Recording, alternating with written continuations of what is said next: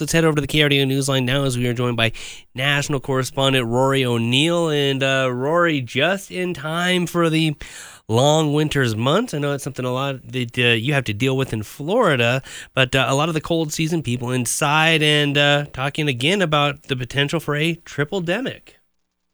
Right, that's that combination of COVID, flu, and RSV, the respiratory virus. And we're seeing a big spike in cases from coast to coast. In fact, I'm looking right now at the CDC's website when it comes to El Paso County. They're reporting very high overall respiratory illness activity in Colorado. You've got flu increasing in the state. Unlike other states, RSV is actually on the rise in Colorado. Most other states reported a slight decline. And you've got COVID actually decreasing. Good news is there's low COVID hospitalization levels right now in El Paso County. So that's encouraging to see. But we are seeing this increase, especially in flu activity nationwide. That's not unusual, by the way. Happens this time every year. But things are going to get worse. The numbers are going to get bad probably next week because of all the traveling everyone did over the holidays, all those holiday parties. So uh, if you're not hearing it anecdotally with people in your household, or maybe you've gotten sick, we're going to hear a lot more of it in the days ahead uh, as a fallout from all this holiday celebrating. Yeah, I keep taking breaks to have coughing attacks here, Rory. So, yeah, I'm still ah. dealing with it weeks after I got it. And uh, that's something, it, seems like it's more long lingering this year. Has that been reported at all? I haven't seen too much of that. Uh, well, yeah, and, and, if it was COVID versus the flu, obviously COVID is a, still a bit more of a mystery. Uh, I have friends who had uh, who had had the flu, even though they got their flu shots. Their doctors uh, told them both that they were lucky that they had the flu shot because it minimized their symptoms.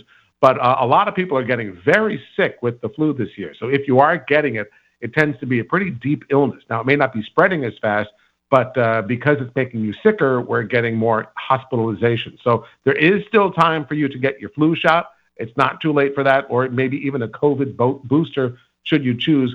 Keep in mind that with these respiratory illnesses in particular, people who have underlying medical conditions uh, like diabetes, like high blood pressure, like obesity, other compromised immune systems are especially vulnerable and really need to make take steps to make sure they're protecting themselves and their families.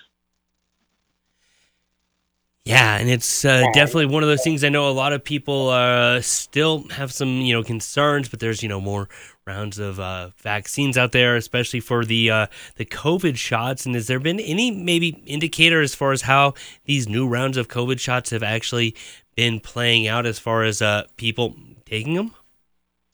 Well, they're doing well as far as uh, reducing the chance of going to the hospital. Uh, so if you get the vaccine, either COVID or uh, the flu vaccine, both are very good at preventing severe illness if it doesn't prevent uh, you getting these altogether.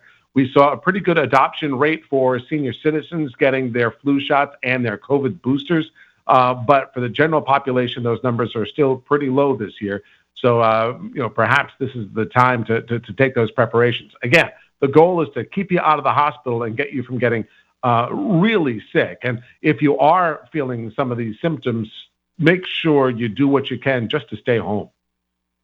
All right. Thank you so much, Rory O'Neill, national correspondent. We appreciate it. Thanks, Shannon.